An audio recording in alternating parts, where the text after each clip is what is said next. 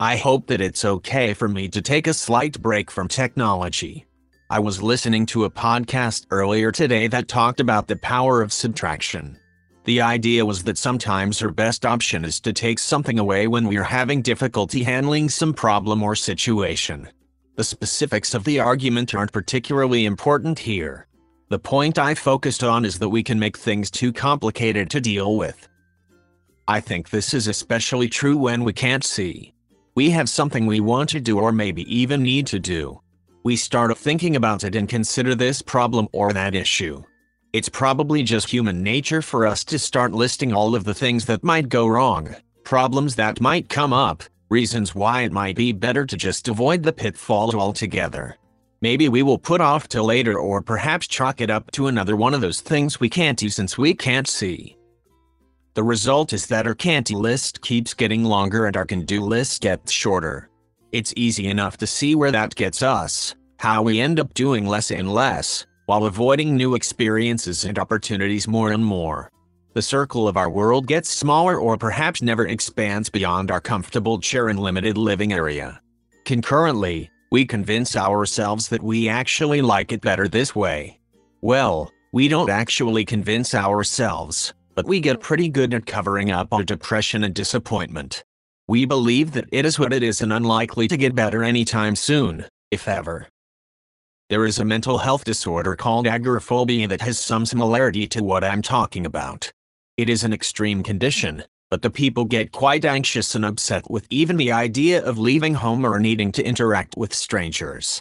The condition is a lot more complicated than that, but the main point here is that they are afraid. That's the part that applies to us when we keep the circle of our world small and safe. So, what are we afraid of? Actually, it's a short list. It starts with being afraid that we will get hurt and, if we leave our safe area, we might get lost. It also includes being worried that we will make a mess we can't clean up or cause other problems that we don't want to deal with. And not wanting to be embarrassed over doing or not doing things as most people who can see do them. You have come to the end of the list. Now we see the formula.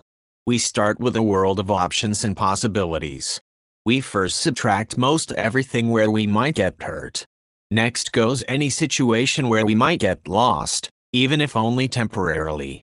Now take away actions or activities that hold the potential for making a mess or causing problems that we either can't or don't want to handle by ourselves. Finally, subtract these situations or encounters where we think we might embarrass ourselves and then calculate the remainder, figure out what's left. Have you done the math? Sure you haven't so have the rest of us who can't see. The fact of it is that we do the math every day. We calculate the risk of getting hurt or lost. We calculate the odds of making a mess or causing a problem that we can't or don't want to handle by ourselves.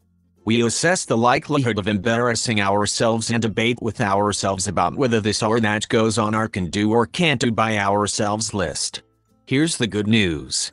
So long as we are still doing the math, we are still in the game. If we have stopped calculating, it likely means that we have given up. Not seeing wins. There are a lot of conclusions and inferences one could draw from all of this, but I suspect you have already figured them out for yourself. Pointing out of the obvious, we would do well to develop better strategies not to get hurt, better strategies not to get lost, and strategies for handling it if we do. Better ways to do what we want to do without making a mess or causing unwanted problems, and improved ways of engaging with people and situations in ways less likely to result in embarrassing ourselves. As a bonus, we can also work on developing techniques and methods to do stuff for ourselves that usually require asking someone who can see to help us or do the stuff for us. Or, if math is too hard or just not your thing, we can sit quietly while the circle of our world continues to shrink. I'm thinking that I should have some pithy, close, or succinct advice for you, but I don't. The best I can do is to encourage you to do the math. There is one notion that's probably worth tacking on here though. The circle of our world either expands or shrinks over time. As much as we might hope that keeping the status quo is an option, it isn't. It's expand or shrink. The choice is up to each of us.